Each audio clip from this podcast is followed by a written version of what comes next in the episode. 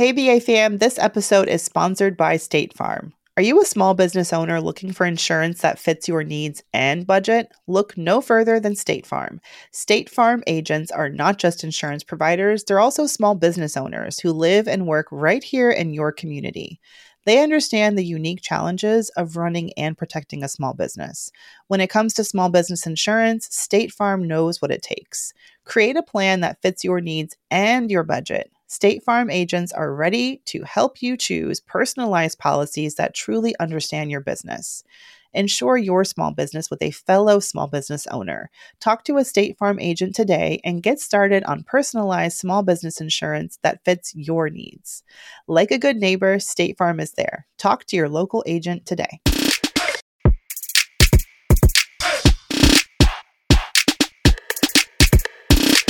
Hey, B A fam. I don't even know what to say exactly and how to prepare you guys for today's show. Other than that, I am so freaking happy to see this woman's face again. It has been such a long time, and I know that y'all have been keeping Tiffany in your thoughts and prayers and praying for her and sending all the D Ms and sending all the B A fam love her way. And we have been patient and given Tiff all the time that she needed to heal and to be ready to come back. And I just want to say, Tiff, like, I'm so grateful to have you back, and it feels very surreal to have you back, but I'm so ready to, to be back to Brown Ambition as we envisioned it, which was the two of us, you know, bouncing off one another. And welcome back. Well, I say back-ish. Back-ish. To my life. Um, yeah. Thanks. Honestly, it feels, I guess, a little nerve-wracking and good to be, because, well, I just want to be fully transparent. I'm I'm still resetting what it looks like, what the new back. It's like, you know, brown is new black or orange is new black, whatever that show was. It's like back is the new back, you know? I don't know what that looks like uh, for me yet. You know, one of the things I... I'm sure, well, who knows, you know, you might not, for those of you listening, might not know, my husband passed away about five months ago. And so I took, obviously, time away. Um, I'm fortunate in that I have created a business or several businesses in life for myself where I don't have to work anymore. The truth is, I could have been stopped working a long time ago, but workaholics don't know how to not stop working. But, you know, now I'm really conscious that, you know, I don't have to work anymore. And if there is a a silver lining, it's like, oh, the things I've been teaching y'all through the Budgetnista, like, it's, I mean, I knew that it wasn't just rhetoric, but like when life really got real, I got to see like, oh, this is really life-changing information because, you know, it put me in a position that I don't have to work, and not because of insurance money, whatever. I don't have to work because of the work I did prior, period. So I really got to sit back and ask myself, what did I want life to look like? I'm still figuring that out moving forward, because a lot of what I was doing before was a lot of just autopilot. You know, you work because you work because you work. Bigger and bigger, bigger, more, more, more. Um, and not even so much for the money, truthfully, because, you know, I'm always wearing my Target's best. Literally, this T-shirt is from Target, and as are my jeans. And I'm sure even my bra, I believe, is from Target.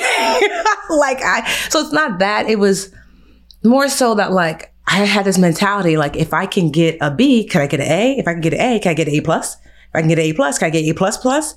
And I thought that that's how life was supposed to progress. But um, death is really clarifying. And, you know, I have a new sense of, yeah, I don't care anymore. Not, meaning, like, I don't care about collecting the things along the way that show me that I'm doing better, that, like, how I am when I was a preschool teacher to budding business Tiffany to now mogul Tiffany, is each one of those stages was enough if I decided so. That I can, you know, I, I don't need to to quantify my worth by adding things to it. And so I'm getting, you know, I'm still seeking clarity about what does that look like. I am partially retired, because I know it's like, I went live on I G and I told everybody I was back-ish, and like the floodgates open, but it's a new Tiffany. So the boundaries are here, and I'm just like, yeah, no, I'm not doing that. I'm not doing this. I don't want to do this. And even with the podcast, I told myself, like, I, I'm giving myself permission to decide while I do it. Cause I, Mandy and I, you know, you know, she's been such an amazing friend. You know, we spoke, obviously, you know, I mean, we ha- haven't been here, but Mandy has been there for me. Um, and we talked a lot. And my knee jerk is that like, oh, I gotta come back to Brown Ambition because I miss Mandy. And I'm like, well, missing Mandy and Brown Ambition are two different things, you know? And so I'm giving myself permission to say, you know, see how, like, see how you feel, you know, because I knew, I, so I went to Bali for like um, almost two months just to like get space away and clarity. Um, and I came back maybe like uh, less than a month ago. a few weeks ago. Um, and I got to write down the things that I did not miss and the things that I did miss. And there were things that kind of fell in between. And one of the things I knew that I missed, I said Brown Ambition, but I realized what I was saying is I miss Mandy. I miss talking to my friend every week. And I want to see if, if that's tied to this. I mean, I'm still seeing, and I want to give myself permission, but also I want to give transparency for y'all when it comes to that. I don't know. You know, how I feel after taping, if I'm like, okay, this is too much. Or if I'm like, oh yeah, I really miss doing this, because I don't want to give false yeses, which I've been doing. Like, and so many women, we do this like your whole life. It's like, sure, I do it. It's not that big of a deal. I want, I want to please. I want to make sure that people are not angry or upset, or everybody, everybody in my life got to get what they needed except for me. And I'm just not willing to do that anymore, especially now, because you know, the the lessons that I've learned is like, well, what is the point and the purpose if you don't also get looked after, you know, if you give away all of that to everyone else? And I'm just not willing to do that um, anymore. But yeah, it's been, I mean, I don't know that you ever heal from like a great loss, but I do know, like, I'm grateful I have an amazing therapist. If y'all have been B A listeners for a while, you've heard me talk about, talk about Doctor Green, my coach. And she was an amazing coach. She, I needed, I had felt I needed a therapist like some years ago, but I couldn't find a good one. So someone suggested a coach to me. Her name is Doctor Green. She's a sister. I love her. And so she, so she was like, okay, I can, I can coach you. Although she's, like I said, a therapist, um, because she didn't have her license in New Jersey. But then uh, by God's grace, honestly, um, I reached out to her when I was really like in the depths of despair. And I was like, I just, you know, can you suggest a therapist to me? And she was like, just a week ago, because of quarantine, the pandemic or whatever, that um, I guess at a federal level, they have given therapists like passes to other states and you can apply for them. And she had applied and gotten her therapy pass basically for New Jersey. So she could actually be my therapist, and I could have wept with joy.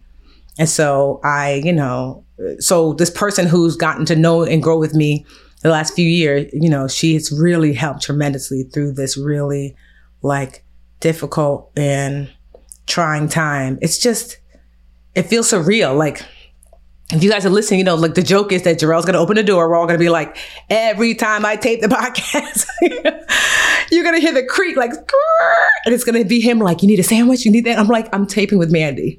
And he's like, okay, okay, okay, I'll be back. And like, to know that that's not going to happen again. It's just like, yo, it just I never feels felt like, like I was just talking to you either. It was because, you know, that somewhere there's Jarrell loving you, you know, being his wonderful self in the background. And so I just, honestly, I don't know. I don't know anything other than like that. I'm just going to take it one day at a time, honestly, and just really figure out. You don't have to know a damn thing, Tiff.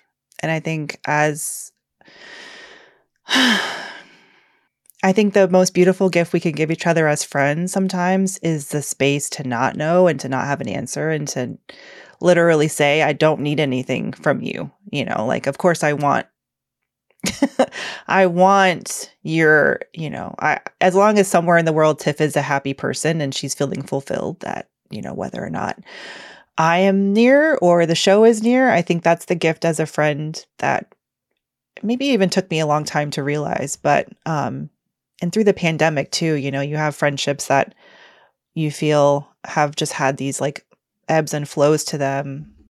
I guess all I'm just trying to say is it's fine. You don't have to say another word. And when you're, when you want to come, this is a space you can come to, you know, your passion and your knowledge and the gifts that you have to share in whatever form you want to share them in. Like, I don't see you ever stopping doing that. And if this is one of the platforms where you can do that, like, we're all the luckier for it. I love you a lot. I love you too, Mandy. And honestly, I, you know, I don't, I, if you guys have listened with us from the beginning, I mean, you really, we have grown so much. We were just like two single girls when we started off, you know, and we've been here. I mean, you've seen us get married. You see Mandy have her beautiful baby. I mean, all the things. You've seen her like crush it in corporate. You've seen me grow from like baby Budgetnista to where I am now. You know, then you've seen her strike out on her own. It's just, you know, it's like this living diary of like this part of our lives, you know, that I'm really grateful for, you know? I know. When are so, we ever going to have time to sit down and listen to three hundred hours of our lives? I don't know if I'll ever do that, but it's out there at least. It's out there. One day but... my son's going to be like, Mama, um, let's talk about this. You almost didn't marry Dada. What's going on? No. But if I could like impress upon y'all any like kind of like words of wisdom, one, take so many pictures and video. I'm not not for the sake of posting, but just for the sake of for the sake of it. I mean, like almost like diary your life, because Jarrell's mom had passed away when he was in his twenties, and that was one of the things he said, I don't have enough pictures of her and I have no video. But Jarrell, he was like a secret vlogger. Like after he passed, I went through his phone, Mandy, so many pictures and video, like of just like him talking like, today was a good day. I did the laundry. Um, although Tiffany didn't cook, that's all right. I'm like, you know what? So, but to go through and see all those things, so I created like a Google Drive and I added all the pictures, all the video. And then I, every person that came to see me, there's this thing you could do in Google where you can say, if this face appears in your phone, add it to the drive. And so we have thousands and thousands of pictures and videos. So at any moment in time, you know, you can hear him laughing or play or, or singing or just saying, I love you or whatever. So that, you know, that's like such a blessing. Like, I mean, it's not just like when it's birthdays, I'm just talking about, it's just a Tuesday, you know? And so like, collect that for yourself. And especially the mamas out there, so often you're taking pictures of the babies and you're not in it, you know, make sure like turn that camera around and put yourself in it as well. And then two, honestly, get your financial house in order. Like Jarrell and I were about eighty-five percent in order. And there were things we dragged our feet on, like, oh, like for example, I did not have a will and neither did he. Cause I'm like, I mean, he's forty-one. We'll get, even though I've been working with Anjali, my financial advisor, for like three years. We met with her quarterly, the both of us. And she, every time we met, are you guys done with that will? I had Tony, who's my attorney. Tony, every at least twice a year, she'd be like, let's get this will done. Because you, you're like, you can't anticipate that. But but even though Jarrell didn't have a will, because we had a financial advisor and everything else, it I knew exactly what he wanted, and as did everyone else. And so there's very little that like slipped through the cracks that the will had to cover. So that was good. But update also your beneficiaries, because like maybe just a year ago, um, Anjali was going through our beneficiaries. And for example, the, the one he had at his job, it didn't, he still had uh, Alyssa's mother on there, you know, from when he started that job when he was like twenty-two, you know. And so update your beneficiaries, because there was one, um, There was one um, life insurance policy that he had ordered the beneficiary update form for, because it was like his homework. And I saw it in his inbox and he never signed it. And so that life insurance policy is not signed to Alyssa, and it ought to be.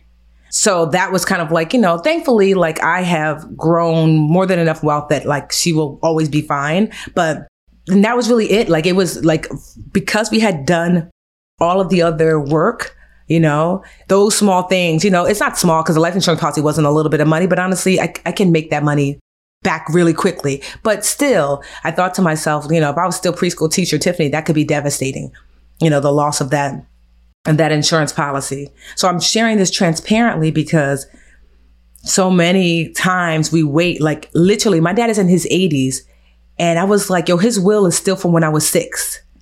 It was until like I put my foot all the way down. I had Tony, I didn't know this, but I, one of the reasons why we didn't do a will is because I thought it was going to take a long time. And I was like, oh, I don't have time to dig through all my stuff. It was a thirty minute conversation with Tony. That was it. And in the, that conversation, she asked me all these questions and then she created the will. I was like, wait, that was it all this time? What I've been avoiding? I thought I had to collect. I thought it was like doing a will was like doing your taxes. You have to collect all of your stuff. Mm-mm. And so I had her then, and she, then Tony said, I told her about my parents and my worry that they didn't have a will. They didn't have a healthcare directive. And she's like, I can create it. just a general one, which just basically says something happens to dad, it goes to mom. Something happens to mom, it goes to dad. And I said, yes, create it. Because if I had to sit down with them and have these questions, they're not going to do it. She created it, their healthcare directive as well. I went to them. They read it over. They were like, this is good. We went to the bank, the bank and had them sign it in front of the bank, and the bank notarized it for them, all within a couple of days. And so I just, because because of the work we did, I get to just miss Jarrell. I, you know, he didn't leave any debt. He didn't leave any like financial responsibilities. And I'm like, what am I going to do behind? You know, we paid off both of the houses we have, you know, including our rental property. We like his car was paid off. There was no, the last thing on his credit card was some sneakers that he bought me, you know, but he didn't have any like real credit card debt. I think it was like, you know, like eighty dollars or something like that.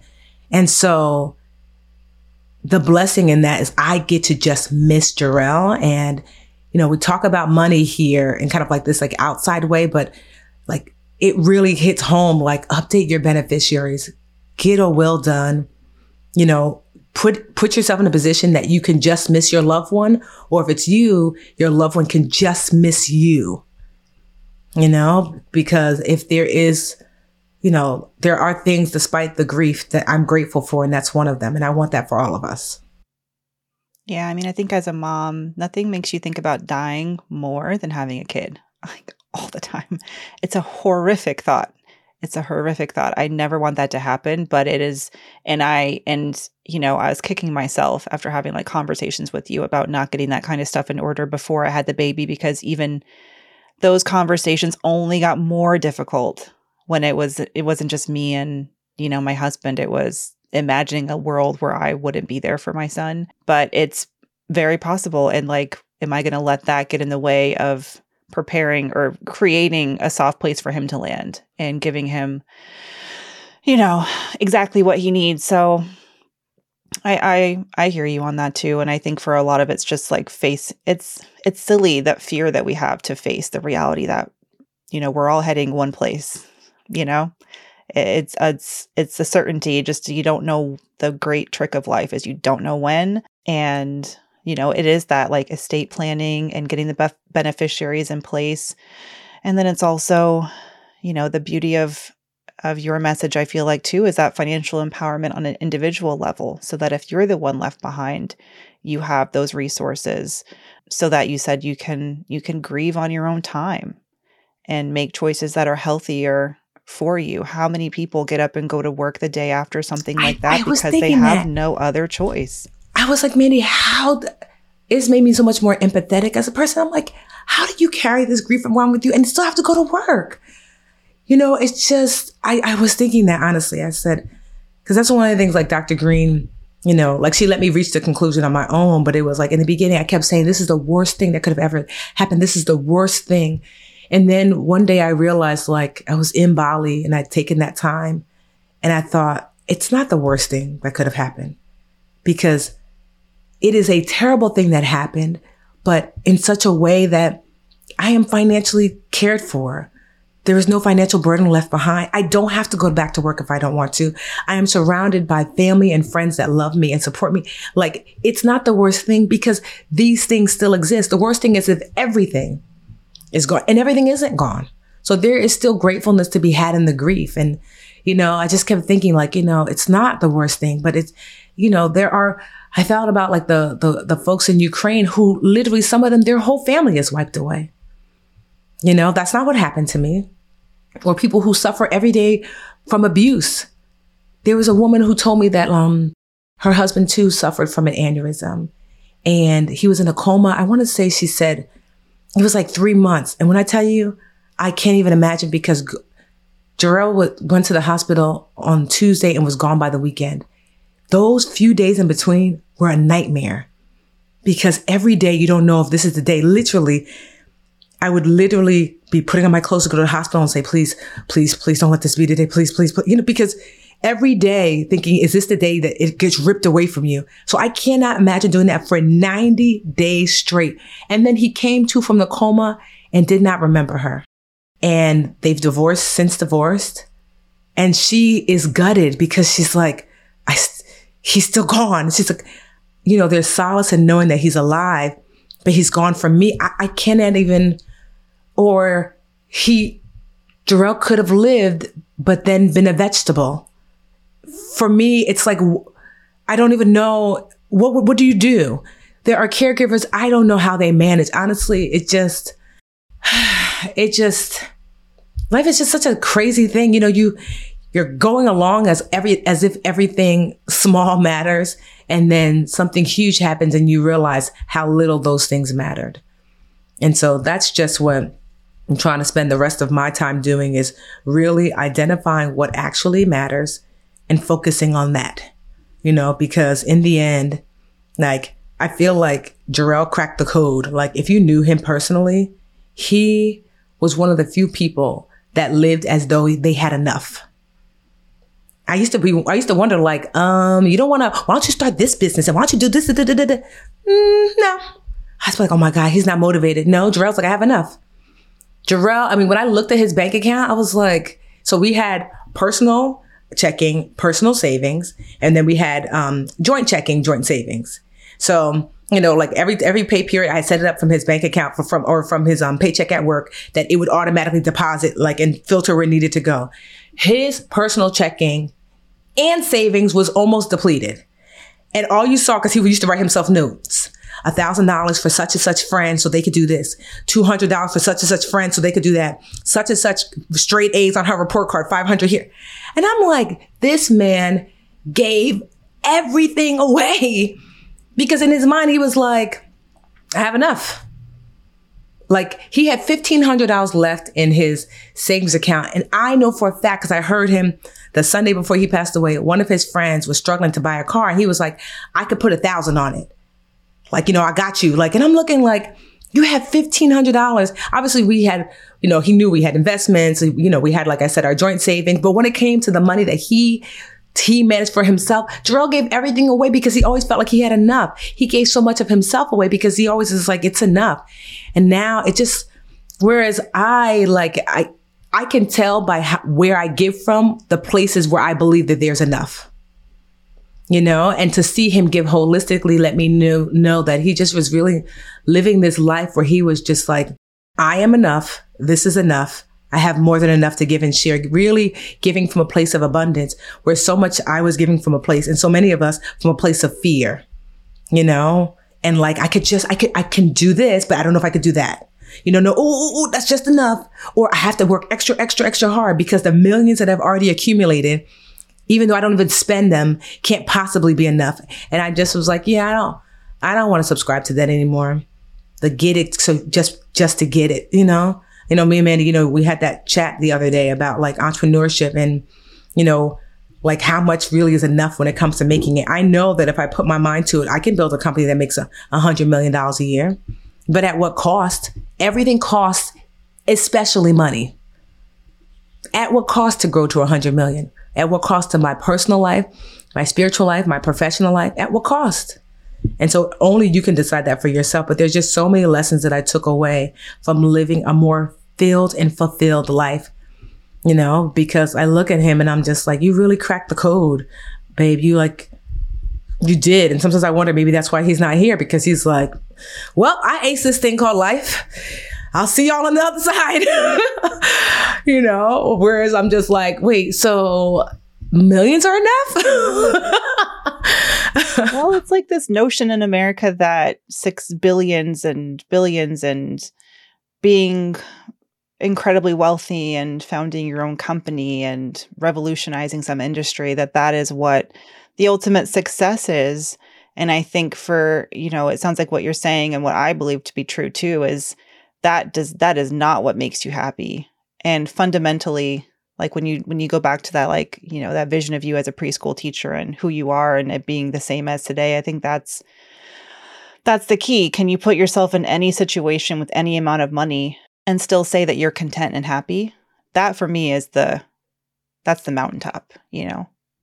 That's what I'm going for. And it doesn't and, and for me, it's, of course, financial gain is important in building wealth, because then what can you give back and what, you know, how can you do it? But I want to be in the right mindset so that when, you know, I have those resources, that I'm then able to use them in a way that aligns with my values and what I what I feel is important, you know, so it all feels good and not like you're being pulled in any one direction that you don't want to be. Because it's like, pulled if in. You get by this like outward success, how will it meet you? Like, I want it to meet me healthy, happy, whole. Because if not, then what is it that we're really saying? We see a lot of people with a lot of money and there's no joy there, you know? So it's like, then they ac- accumulate more and there's even less joy, and they accumulate more and then there's even less joy.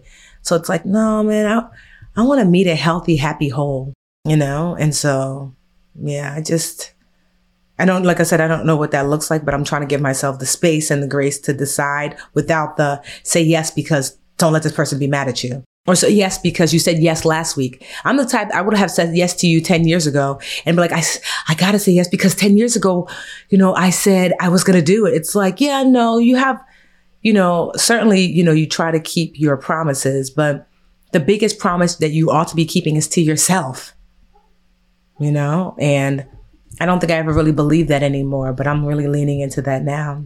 For example, like, um, y'all know I have my online school, the Literature Academy. I stepped down as C E O. Because when I say death is so clarifying, I had like a list of things that I wanted to do that I was like, if, first I got to do this and then like, I got to make sure of this. And I was like, and then one day I was just like, Tiffany, I've been wanting to step down as C E O for some time, but finding a C E O and putting the, posi- the company in position and da, da, da, da, no, I just was like, so I'm not doing this anymore. So Tam, you're up. She's worked with me since the beginning of the academy. And certainly she's never been a C E O before, but I had my business coach, Diane, who has been coaching me for the last two years. Now he coaches her, and she and I speak whenever she needs to, but we have a standing call every other week. And it's my expectation that we will see a dip in revenue this year, maybe even next year, but she'll be just fine, you know, because the truth of the matter is, you know, and I let everyone know it's either that or we shut it down because I'm not doing it anymore. You know, I love the mission of the Literature Academy and what it does, but I don't like being a C E O. I like being a teacher.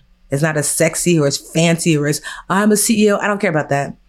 So it's either this or ain't no Literature Academy. They're like, we'll do this. I'm like, yes, I'm sure. And that company is very successful. As y'all know, we made eight figures in twenty twenty with ten million. We've hit our first ten million. And I was like, okay, and I will walk away from it. And um, I just want to do the Budgetnista. I just want to be a teacher, you know, I just want to, that's it. And so it was also hard too, because a Budgetnista, you know, I'm someone where I wanted to hire as many Black women um, as possible. And so I did. We had a team of like twenty something women and they were getting good money. You know, I would say, you know, maybe one fourth, six figures and above. But as a result of doing that, and they were like, you know, awesome. It forced me to work at a certain level that I didn't get as many breaks as like, like I needed to. Like, you know, I took Fridays off and Wednesdays light, but I'm talking about like really not having days where, or even weeks or even months where I didn't have to work. Like I had to work to support the people that I had hired who were awesome. And it was hard, but I had to let some of them go, not because of any fault of their own for the most part. Um, but because it was like, who, who do you get to choose, Tiffany? You work yourself to the bone so everyone else can eat, or you get to decide you've done enough. That's been like the buzzword for me. It's enough, Tiffany. You don't owe someone your whole life. And the thing is so crazy. They don't, they never asked for that. My team wasn't like, girl, hit the track so we could eat. When they found out that I wasn't taking a salary from the, um, from the Budgetnista so everyone else could get a bigger one, they were like, why? I over sacrifice. And I was like, enough, Tiffany. No one is asking you to continue to over-sacrifice. So we went from like twenty people down to three, and I'm one of the three. It's myself, my admin, um, Rose, and and Logan, my content person. That's it. And when I tell you it's been so awesome that like, I would say of the seven days out of the week, maybe I work two days. This is my only thing today. This is it. I'm taping the podcast. That's literally it. I went to the post office earlier to just mail something off to a friend of mine. But this is my, and tomorrow I think I have a call in the morning. And like, it's been, it's so crazy because when I finally realized I don't have to, I thought to myself, well, without all these people, we're going to make less money. As long as we make enough to just cover Rose's um, salary and Logan's salary. But that wasn't true. I came back from my hiatus to almost a million dollars worth of business. I'm talking about spokesperson work, contracts, speaking engagement contracts, brand ambassador contracts, eight hundred fifty thousand dollars. And I was like, and I'm being candid about this because I want you to see the, the like what happens when you align yourself. Because I had told myself the story that if I slow down, it means business also slows down and fails. And that's not true. Life was like, yeah, actually, no, you're actually doing way less work. And surprise, here's almost a million dollars for you when you come back. And I was like, wait, what? You know, so it just is like so many times, you know, you, you tell yourself a thing and you believe it's true. And then you lock yourself in the prison of that thought.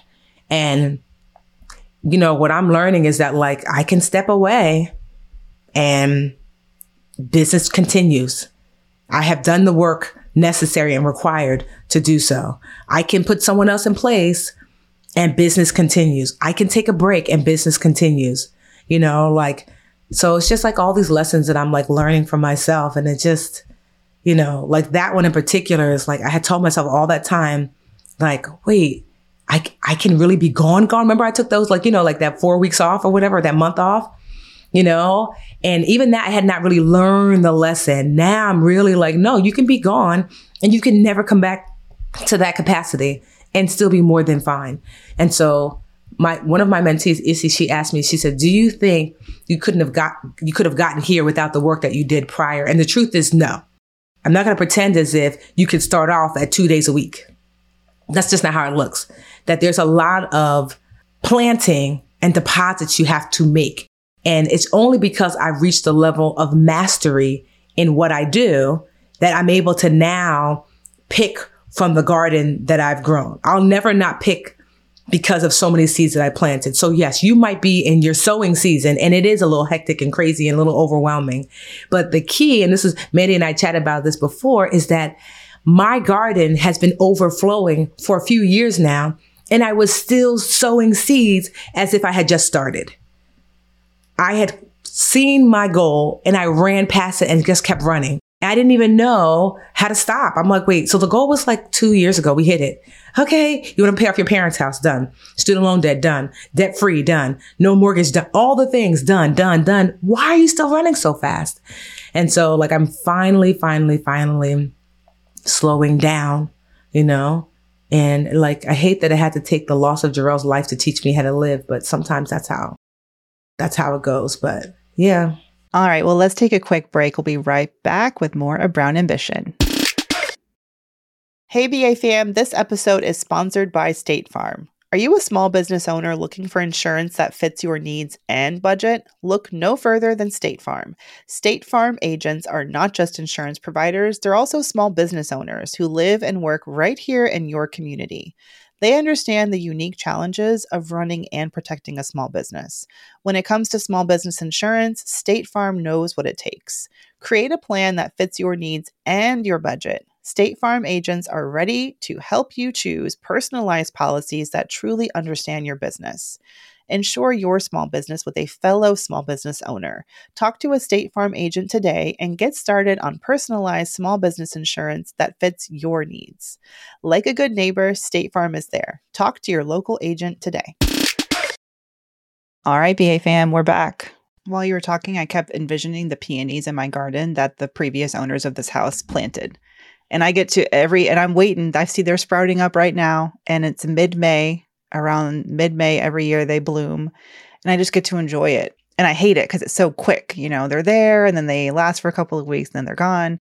But that whole analogy around sowing and and planting and like ap- looking, but actually getting to sit down and look at it and appreciate what you built. Hell no, you are not an overnight success and you're just, you know, able to do this. I don't think anyone who's listened to the show, you know, could could ever kid themselves that you haven't, you know, worked incredibly hard to get to where you are now. And I think the message there is like, if you're in your, I like to say, season of sowing, keep sowing, keep going, so that when something, you know, whatever the, whatever the need is, whatever the emergency is, whatever the unknown is, that you have something, that you have that foundation to lean on. Yeah. I mean, I, you know, I'm incredibly just like proud of you. And also as much sitting back with wide eyes, just wanting to see how you blossom and grow from this, because I know it's going to be extraordinary as it already has been.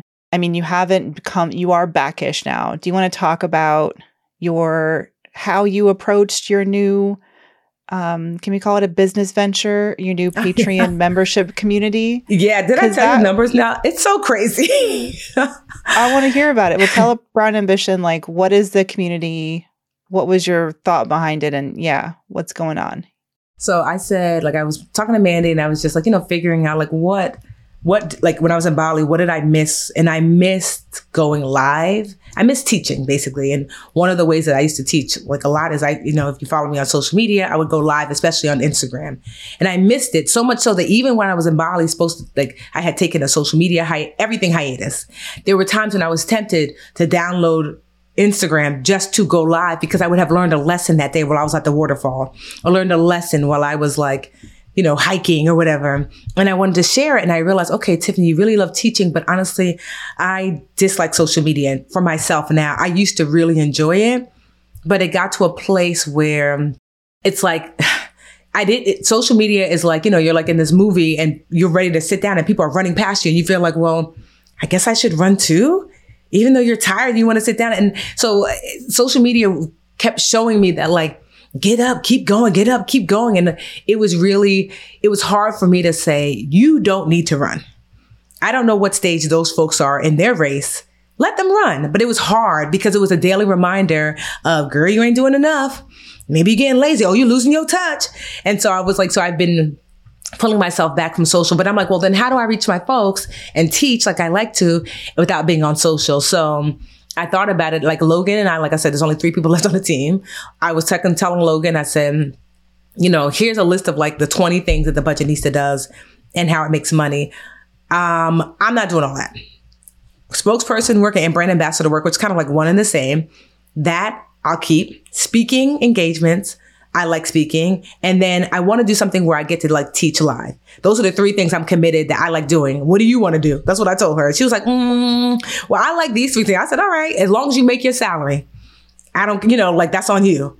And she was like, okay. So we took our two or three things off the table. And so the live thing, I said, you know, I'm going to create a Patreon. I had thought about it last year about doing digital mentoring because I've got like ten, like, mentees that I speak to on a regular basis, but I really can't add on like, you know, as many people that ask me. And I thought, well, what if I can, instead of going live on Instagram, I can go live here on Patreon, because what I love about Patreon is that once I'm done, it's just us. It's not the whole world. Like Patreon, you get to live in your own bubble on your Patreon page. And I said, what if I do that? And so I, I went live on um, kind of like where it was like my backish live, maybe like two weeks ago on Instagram, and like all my social platforms, just to kind of give people an update like I shared with y'all. And I told folks like, you know, my Patreon's open. Um, the purpose of it is digital mentoring. It's less Budgetnista, more Tiffany Aliche, meaning like we already have my Literature Academy. You already have my social. I'm not going to teach you how to raise your credit score over there. We're not budgeting over there. We're not, it's not about debt. It's about personal and professional development and for business and um, business and entrepreneurship. That's it. Personal, professional development, business, entrepreneurship. That is my Patreon is about like, how do you go from here to here as a person, but also as a business while you're growing your business? So it's specifically for that type of woman, especially Black women, right? Although I don't turn anyone away, but like, just know I'm gonna say sis. And if you are um, a cis het white man, as long as you don't mind that, hey sis, you can get it too, you know? And so I said, I'm gonna launch it. And my goal in my head was a thousand people by the end of the year. I was like, I think I could do yeah. it. I think I could when do it. When you told me that, I was like. Do you know within twenty-four hours, a thousand people signed up? Yes, I, I was know like, that. wait, Duh. what? Duh. So, Sorry, so, it's so annoying how you don't realize how you are. And so right now we're at like twelve hundred. It's like like eleven ninety-three. So about twelve hundred people have signed up, and it's been great. We did like a so the the the thing is, so I've set clear boundaries that I am going to promise one live lesson a month. You know, like you'll be able to watch it live and like participate. Like I tell you ahead of time when I'm going to go, and you know, you can watch the replay. It's posted forever. And like, I will, I will share regularly like um, resources and tools and what, what the things that I'm using or have used for success, whether it's getting, you know, writing a New York Times bestseller, launching a successful podcast, like hiring, firing in business, you know, how to hit your quotas, all these types of things that I've learned in business, being fourteen years in business. And so, yeah, it's, and I, cause I see a lot of people, I'm not here to like shame anyone with their high ticket item, but for me, I feel like one of the roles that I play in the marketplace is to give an accessible amount, you know, so mine is just ten bucks a month on purpose because, um, although I don't need a reason to quantify, but I like to, for people to understand, like, you know, like why at that price point. It's like, one, I want it to be as accessible to many people as possible. Two, y'all not gonna stress me out. For ten bucks a month, I'm like, don't, I'm not answering every question individually. No, I'm not jumping on the call. Like, you know, like I'm like, uh-uh, you know, like if you, if you mad, certainly you can withdraw your ten dollars. We, we all right here, sis. And, you know, so even though I say one a month, one live a month, the truth is I do more than that. But I, I wanted to, to give, like, this is what's guaranteed. And I'm really enjoying myself over there. Um, the, the audience has been like, you know, my mentees over there have been awesome. Actually, our next, by the time this comes out, you'll, you'll have missed it, but our next live is actually on Tuesday because it's Monday we're taping, is we're doing a business and an entrepreneur Q and A. And so I'm taking questions right now from my mentees, putting them in a spreadsheet, seeing like, cause some questions kind of overlap. And for like an hour and a half, I will answer as many questions as possible, both live and the ones pre-given. And so that's our next mentor live session. So I'm excited about it because some of the questions I'm like, oh, this is a really good one. And they're going to be shocked by the answer. How, how, like what a great tool or resource that I can share. And so, I mean, I'm sharing everything from like my contracts to my book proposal. Like the one that got me nine, nine uh, big publishers wanting to sign me, and that got me my multi six figure um, uh, book proposal deal. So like, yeah, it's just a place where I get to share all of my knowledge. And so, yeah. And so I can't believe my sister said only you within twenty-four hours will launch a six figure business. Cause you figure a thousand people times ten dollars is ten thousand bucks a month. And that's what one hundred twenty a year. Although Patreon takes like a percentage. But do you see, it's crazy because I thought to myself, wow, look at the seeds planted that I can share this thing and then have a thousand people sign up within twenty-four hours and, you know, make ten thousand dollars a month from the rip. But that is the, because I first, I used to tell Doctor Green, like, oh, I, I wish maybe I had done things differently. She said, no, you don't get to judge past Tiffany. Past Tiffany is the reason why you don't have to work right now. Past Tiffany is the reason why you don't have to worry about it financially. She did what she had to do and you're here as a result. And I'm like, true. Past Tiffany has created Chillin' Tiffany. And so, um, but yeah, if you're interested, you can, it's just called my mentor tiffany dot com. And yeah, and you can join us over there. It's, it's good fun times. Yeah, it's you and Issa Rae for me. You're my two Patreon. That's the level of adoration. It's you and Issa Rae. Well, I mean, congratulations. And I mean, and it's also as painful as that big business. Uh, I don't want to like discount the business decision that you had to make and the personal decision you had to make to let go of seventeen Budgetnista or Literature, you know, Unicorn staff. Squad, yeah. Mm-hmm. and and I think for anyone listening, like that is the that is what happens when you sometimes put yourself first. I mean, those difficult decisions, you know, I coach a lot of women now on how to leave work environments, how to quit and move on to a, a better situation for themselves, and the agony and the time and the stress and the anxiety over inconveniencing other people or doing something that is, perce- you know, that you can perceive to be for you and not for someone else, even though I think, you know, you also gave those women an incredible opportunity to work for a Black female C E O and to watch from the inside a business like that go grow and thrive. I can't even say I got to experience that through my career. I never got to work for a Black female C E O, and how many of us don't, right? So all that uh, takes nothing away from the job experience you gave them, the opportunities to advance, the safe community, the unicorn squad, like those connections that they've made. And I think when we look at it that way, and I mean, I encourage anyone to look at it that way, it is, it's all positive. And even if it had to end at this moment in time, it does, it takes nothing away from the value, you know, that you starting your business from scratch gave to them. And also the message that now you can move forward with clarity and do this new community in the way that you want to and feel good about it without having to keep something else running because you feel some sort of loyalty or, like you said, like obligation to that. you can be free and lighter and be light and chill. Chill Tiffany. I, I like Chill Tiffany. I know. I like her. It feels, too. Like I'm, it feels like I get to know you all over again in a way. And it, but isn't that what life is? I feel like we change. We do. It's impossible for you to not change after going through what you've been through.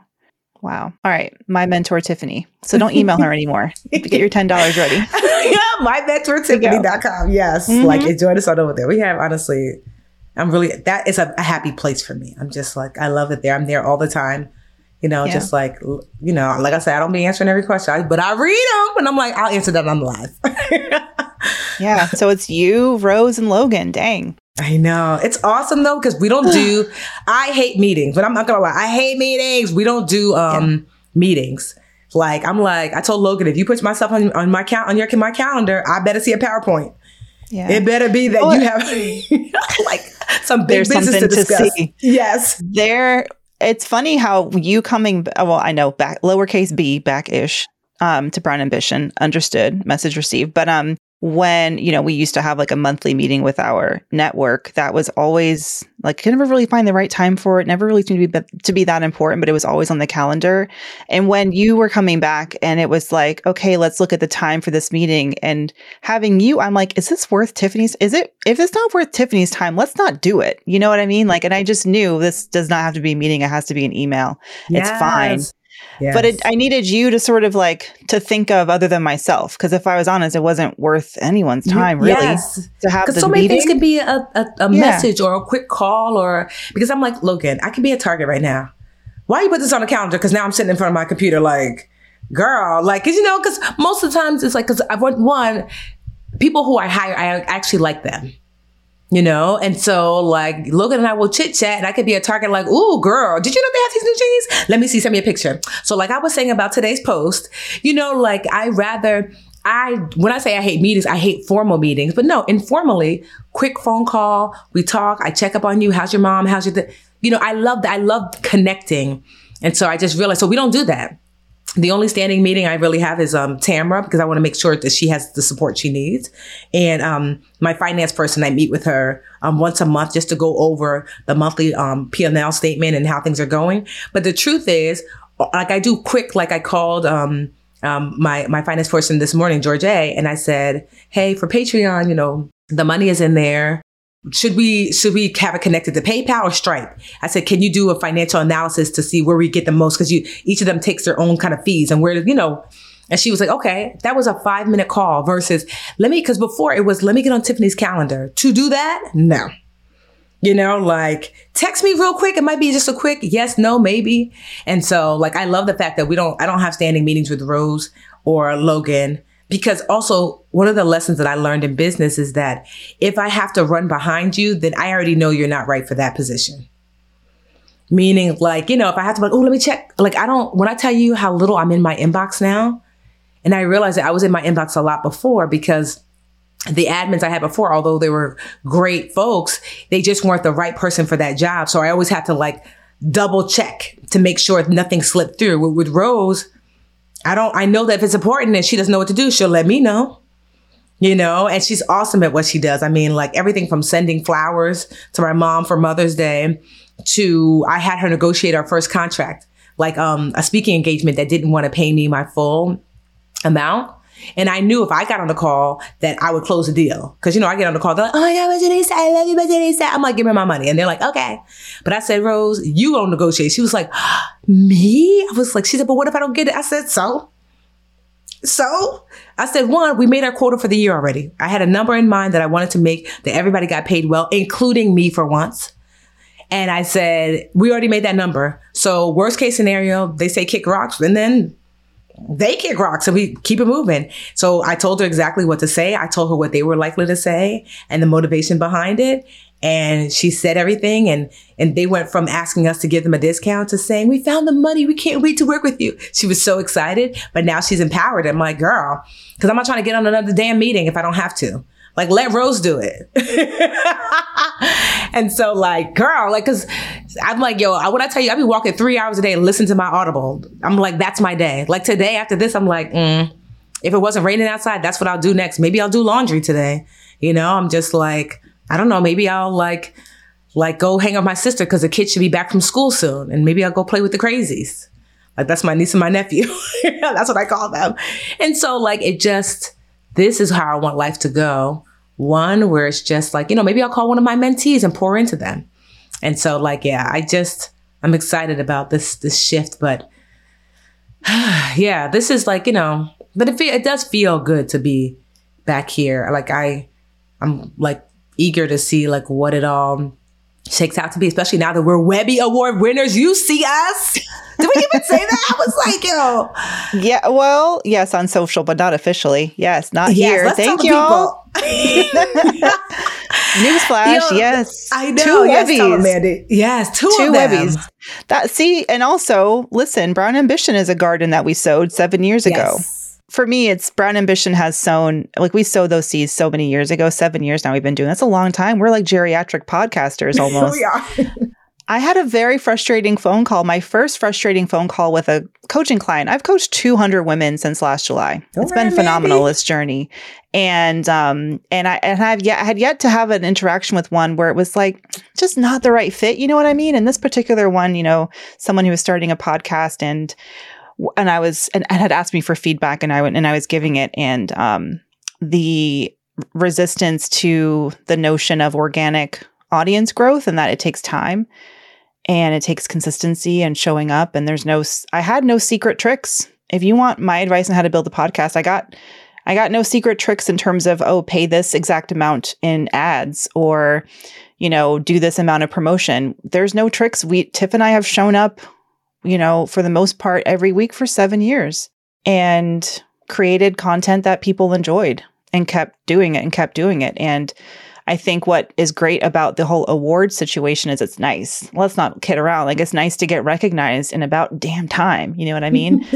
Okay, Plutus Awards, where the hell y'all at? We keep getting nominated and never win. Like, but anyway, like there's, there's, and I, and it feels, it feels nice and gratifying to have that recognition. But Tiff and I, we haven't done the show for that. It was always, you know, to make ourselves and our audience feel good. And I think that that's why we continue showing up. If you're showing up for the awards and for the numbers and for the sponsorships and things like that, what an empty, unfulfilling way to approach it. Anyway, and I think that it was good to have that kind of awkward interaction because it reinforced for me why there's not going to be another Brown. I ain't got to worry. You know, there's not another Brown Ambition because we get it, I think, at the end of the day, why we're here and what we're doing it for, and take away the awards and we're still showing up, right? Um, so thank y'all. Thank you so much for voting. Thank you, Dreamcatchers. Thank yes. you, B A fam. Yes. Thank you, Logan. um, thank you, Amber, on our social team at B A for promoting it. Um, yeah, it feels damn good. Do we get a trophy or something? I don't actually know what happens now. Yeah, we have to ask because we got not just like the, the people's choice, but the judges too, which is like, oh, we went on both sides. Because, you know, just like for full clarity, that that was amazing that it was like, oh, wow, y'all voted and we won. But also the judges, we got an award from the judges, which is like, so, you know, it, it's not often that you can win on both sides of the aisle, which is like the people love you, but then like, you know, the powers that be. So it's like, We we out here. We out here. We've been out here. And even through, and y'all have stayed so loyal. And, you know, the show has grown this past year. And I think for, there was a time, you know, when Tiffany, after Jarrell had passed, where even I had no idea what the future of Brown Ambition was. And I had made my peace with it. I'm like, okay, you know, this was an amazing journey. It's me and Tiffany or bust. You know what I mean? Like, I didn't know what it would be like doing it or trying to do it solo, and it y'all have shown up like and continue to show up. And you know, I think that's a beautiful testament to that, um you know, the like the relationships that we've built with our audience and you guys. It's just like you've grown, you know, from like this corporate badass to like this entrepreneur, like, you know, you're soaring, and now you're like this like go-to influencer. So it's like you got a chance to like flex your chops, you know. I don't even know if that's a word, but, you know, like hone your chops, flex your. Either way, you know what I mean. I'm so my dad's daughter. He always mixes up uh, metaphors and like similes. I'm like, flex your chops. I'm sure that's not the word, but you know what I mean. You really got a chance. Like, I love to see how you have stepped in to this space and are like shining, shining. And it's just like, you know, in only one year, that's incredible. I mean, I know you look at it like, wow, I'm like, girl, do you have any idea what I was doing year one? I know, I know, I know. We talk, I'm like, yes, I get it. It's fine. I know. It's, yeah, I'm going to do a lot more reflecting and coming up on my one year anniversary in one month of establishing my L L C. And I, it's hard to wrap my head around it too, but I got to get some reflection and gratitude affirmations in my head real quick, because the anxiety started, anxiety and doubt dog, my my ugly doubt dog that kind of like sits on my desk and yaps at me every once in a while, has been coming back. And I, I, it's more of that mindset work that I'm trying to do now and just like appreciate what you have done. Of course, I wasn't replacing my corporate salary in a year, you know, yes. but I've done... I've done okay. I've done okay. She's done I'm excellent, my- y'all. First of all, Mandy is being... Um, she's being humble because, first of all, her corporate salary wasn't, she was making surgeon money. Okay, I'm not trying to put her business out here, but it's not like she had a regular corporate salary. So, of course, she's not replacing that old big old paycheck in one year. And then on top of that, she's done really well. Like, first year, I made fifteen thousand gross. Take home five thousand. I'm laughing because I was living off of French fries. And meanwhile, I was a whole thirty-one. Okay, what's it like? Well, that's because you were nineteen. No, I was a grown lady. And um, and so year two, I think I made thirty-five thousand. Year three, fifty. Then year four, I think I made like seventy-five, then one hundred fifty. And then, it, you know... Like success is, is cumulative. It layers on top of each other. And so you have put in the work. And so you are like, I, yeah, you are doing literally ten times better than I was when I first started. And, and so I'm just really proud of you because it's only going to, to grow because, and this is not just for Mandy, but for everyone, like you don't have to work on being more yourself. Like Mandy is a hard worker and smart. That part is the easy part. It's like, you ain't got to work on that, girl. We get it. You're smart. You're hard. Like at any moment in time, if you, you know, let's just say you had a, a weak month or whatever, you know, you could do, the, uh, you know, financial editing on the side and make the coin you need to make sure that the family's fine. So that part is secured. It's really the other part that you said about the anxiety, the, am I good enough? Am I that? If you master that part of you, Mandy, oh my gosh, you will be unstoppable. So many of us work on the parts of ourselves that are already developed. And then we like, you know, we're like a baby in this other part. But it's like really success is self-mastery, self-mastery.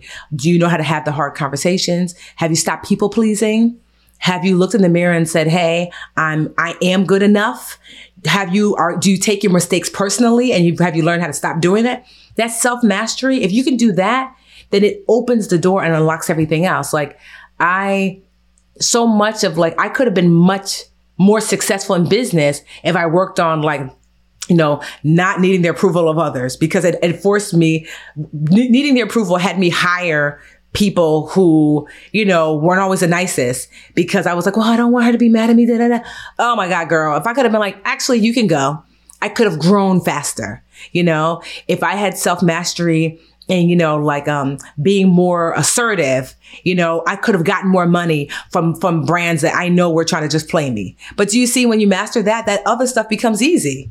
And so like, yeah, I tell that to my mentees all the time. I'm like, because they're always wanting like tri- tricks and tips about marketing and, and, you know, like scaling and all that stuff. And I'm like, yeah, I'm going to show you that stuff. But it's not going to be as effective until you master these internal struggles within you, because then it's gasoline on the fire of those external things. Because most people don't work on those internal things. You do that, you know, sky is the mother at the limit.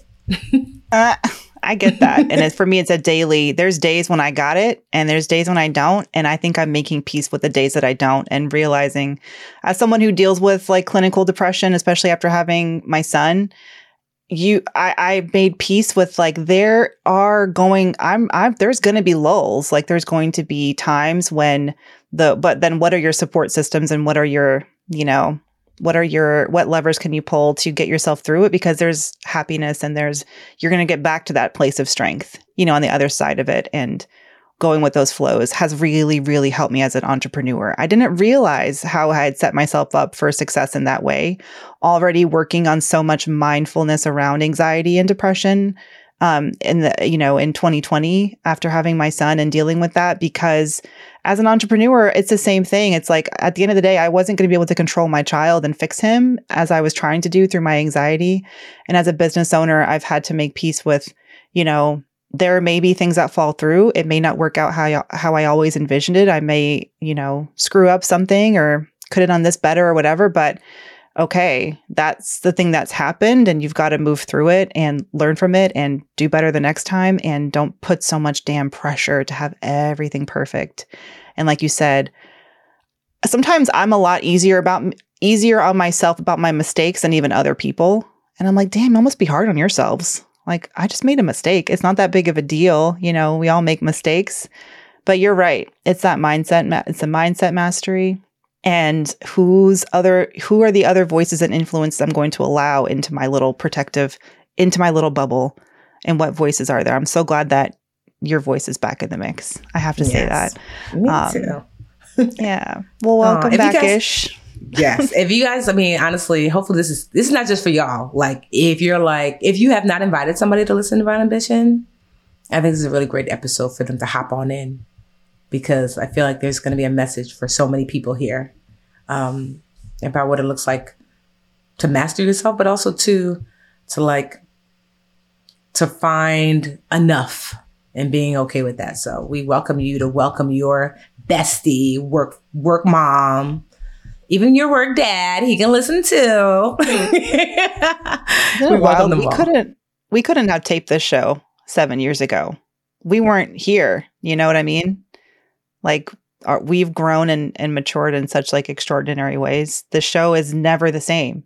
And for those of you, I I hear them all the time on, on like DMing me. I just started listening. I'm starting at the beginning. I'm like, you about to go on a journey. a journey. So you think you're talking to twenty fifteen, Mandy? No, yeah, like, I catch know. Up. Yes, twenty twenty-two, so Mandy's a whole much. different animal. Yes. Oh my gosh. What a privilege. What a freaking privilege. And this also feels like a reset for what does even Brown Ambition mean? It's not just accumulating wealth for the sake of it. It's really not. I still love our show title because it gives room for that. But yeah, if I could, if I could define Brown Ambition today versus what I thought of it seven years ago, it is the understanding that you can, it's, there's nothing wrong with wanting more and wanting um, to achieve things, you know, if they matter to you. But it's also about understanding that as especially Black and Brown people and our listeners are largely Black women, we have to take care of ourselves along the way so that they don't, you know, that ambition actually leads to happiness and not just more misery. We deal with enough of that shit waking up, you know, every day. And that's a beautiful thing that I think that I'm proud to be a part of. Brown Ambition means to me, it's like seeking health, happiness, and wholeness and peace in this brown skin. So whatever that looks like for you. And so like the ambition part is really like, you know, working toward that, you know, the a holistic version of yourself that does include money and finance also, because, you know, we're, we live here in the real world, you know, but it does, it doesn't exclude the other parts because they're just equally as important. So. Absolutely. Well, we did it. We did it, Joe. Well, no, we didn't do Brown Break, Brown Boost. I think yeah. they'll forgive us for a long show for this back show. Oh, please. They're gonna, this is going to be one hundred percent. People watch, I mean, listen the entire show through. Yeah. I need to like dust off my brown boost, brown boost, brown break muscle. I don't know what that even is anymore. I know. I'm like, I forgot the song. We used to have like a song, but we'll, we don't we'll think we're going to figure it out. Yes. We're going to figure so. it out. All right. We'll be right back with Brown Boost, Brown Break. Hey, hey, hey, B A fam. If you need to hire, you need Indeed. Indeed is your matching and hiring platform with over three hundred fifty million global monthly visitors. That's incredible. This is according to Indeed data and a matching engine that helps you find quality candidates fast. Leveraging over one hundred fifty million qualifications and preferences every day, Indeed's matching engine is constantly learning from your preferences. So the more you use Indeed, the better it gets. Okay, it's smart. Join more than three point five million businesses worldwide that use Indeed to hire great talent fast. And listeners of this show will get a seventy-five dollars sponsored job credit to get your jobs more visibility at Indeed.com slash Brown Ambition. Just go to Indeed.com slash Brown Ambition right now and support our show by saying you heard about Indeed on this podcast. Indeed.com slash Brown Ambition. Terms and conditions apply. You need to hire? You need Indeed. All right, B A fam, we're back. We're black, we're brown. Yes. Well, since it was a pretty long show, I'm just going to do just a real quick brown boost to um, asking for help. You know, um, sometimes it's really hard, especially for us brown folks, to allow people to look after themselves. When I when I went to Bali, I thought to myself, I'm here to learn how to take better care of myself. Self-care, you know, self, self, self, self-care. You know, that's that word, self, self. But what I realized, because the Balinese are known for their kindness that is non-transactional. It's not unexpected. You know, they don't, tipping is not this huge thing. And people are literally not just kind to you as a tourist, but kind to each other. And I thought to myself, it like, it took me almost a whole trip to realize, oh, one of the lessons I'm here to learn is not how to take care of myself, but how to allow others to take care of me.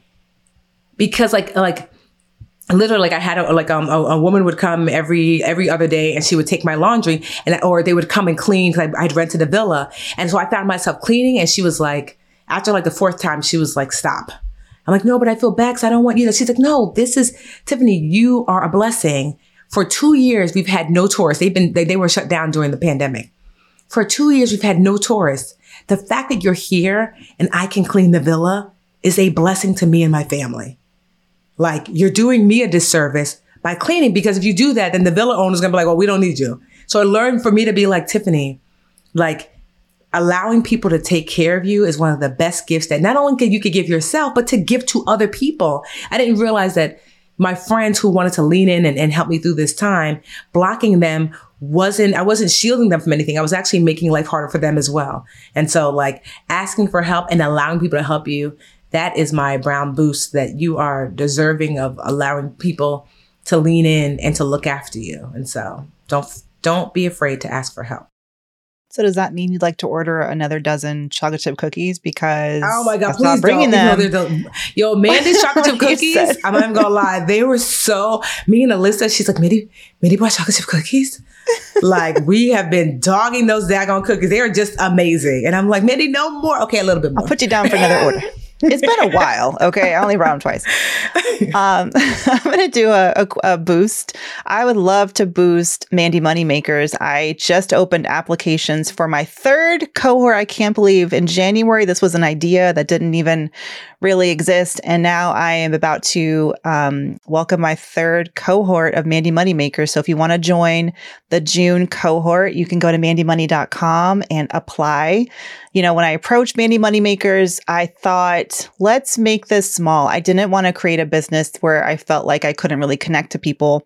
So as I'm figuring things out, at least in my first year, I was like, I want to do small group coaching sessions, and I want there to be magic in the air. I want people to come, women to come, and to feel like they are learning every day from me, but also from one another. And it's just been this largely incredible journey.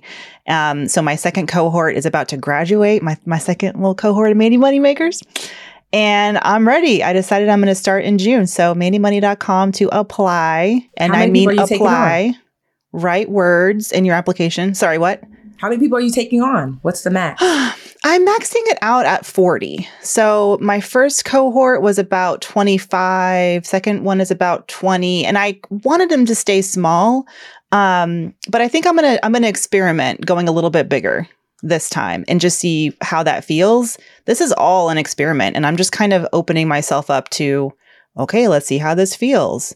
Anything over fifty starts to feel, I just don't know if we would ever have the personal connections that we're having with one another. And then each time Mandy Moneymakers graduate from the program, you get inducted into, or you get the option to continue in the alumni community. And I have ongoing events. We just had Janice Torres Rodriguez from Yo Quiero Dinero was our first guest speaker at our alumni event. And oh God, I fucking love her. Um, she's amazing. And she talked a lot about mindset too, because you think that she started that brand overnight and she's a success. No. But um, yeah, it's been, it's been wonderful. Yeah. So I'm really proud of that. I can't believe it's my third cohort. Go ahead, Mandy. Look, look at that. Yeah. See, so they tried at, to like, bury you, but they didn't know you was a seed. Now Ooh, you're let's not, let's not talk about they. Um, yeah, it's it's phenomenal. And June's also going to be my one-year entrepreneur-versary. Mm-hmm. I don't know what I'm going to do, but I'm going to freaking acknowledge it. I'm going Good. to freaking acknowledge it. Because yes. you deserve. Like, I'm really proud of you. And we never got to say congratulations to you either on your amazing, like, I we all know you're a New York Times bestselling author, but um, right before you took your hiatus, you were about to cross over the one hundred thousand books sold yes. mark, right? No, no, even, no, before, I don't even know why Penguin said that. I think they were talking about hardcover, but in books total, I was already over one hundred, meaning like ebooks as well as, um, as well as, uh, um, Kindle and, and audio. So now I want to say we're at one hundred forty-one thousand books sold. And just for context, like, twenty-five thousand they consider good, fifty they consider great, one hundred thousand they consider, I'm talking about in a lifetime. And so to have done That's that within unicorn. the first year. No, twenty-five, t- I've heard ten is what you can hope. ten thousand is what a really good debut. And I've heard that from someone who works on nonfiction okay. you mean books within like the first that. year, or you mean within the first week? In the first year. Like oh, really? ten K. ten K. That's oh, like, that. that's like, here's what you can expect. ten K is good. Like, that's a reasonable wow. goal to make. I so you're like fifteen X. Everyone probably has their own, you know, yes. their own subjective opinions about what's a good debut and what's not. But we yeah. can all objectively agree. That's phenomenal. And then they told me that, like, um, one thing I did learn is that, like, in twenty twenty-one, Get Good with Money was the number one selling new personal finance book of the year. Like, I was like, for Penguin? They're like, no, for all personal finance books that were categorized as such that year that launched in twenty twenty, um, twenty twenty-one, yours sold more than any of them. I'm like, but like some of these big names came out there. Like, I know. Just so that just, that's just incredible. You know, like just letting that like settle for me, because sometimes you're like on to the next, I don't, you know, I'm not doing that anymore. So I'm just like, or how I used to call myself baby millionaire. Remember I used to say that? And I'm like, oh, Tiffany, stop with the bullshit. You're a fucking millionaire. It's fine. It's happened. I just didn't want to acknowledge. I felt like awkward about it and I felt bad. And it's like, no, it's okay to acknowledge the good work you've put in. And this book is like, yeah, I, I'm really proud of it.